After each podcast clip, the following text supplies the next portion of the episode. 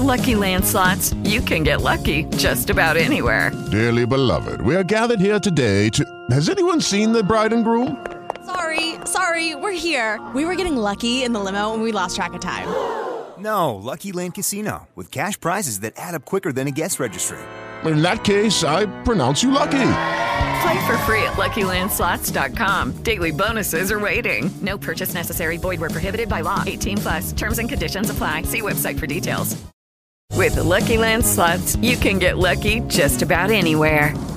This is your captain speaking. Uh, we've got clear runway and the weather's fine, but we're just going to circle up here a while and uh, get lucky. No, no, nothing like that. It's just these cash prizes add up quick. So I suggest you sit back, keep your tray table upright, and start getting lucky.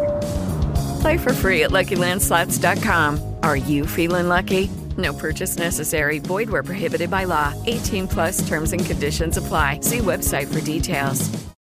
I podcast di LCN Sport. Giorno di Lecco Brescia, giorno della seconda amichevole stagionale per la calcio Lecco 1912 che nel pomeriggio di mercoledì 27 luglio troverà proprio l'ambiziosa compagine bresciana uscita di recente dalla sconfitta per 2-0 partita contro la Sandoria proprio in questo fine settimana lo ricordiamo in cui i blu celesti hanno incontrato e battuto il Sant'Angelo 2-0 sarà l'occasione magari per parlare di Mattia Capoferri che a Lecco piace da sempre l'ha già avuto lo ricordiamo un anno e mezzo all'ombra del Resegone in cui ha lasciato veramente un buon ricordo sia come braccetto di sinistra come si usa dire di questi tempi sia come esterno largo dove proprio oggi potrebbe arrivare la firma di Eyob Zambataro, chissà che poi non ci sia anche l'occasione per vederlo per qualche minuto al centro sportivo di Turbole Casaglia con di nuovo la maglia blu celeste, questa volta a titolo definitivo fino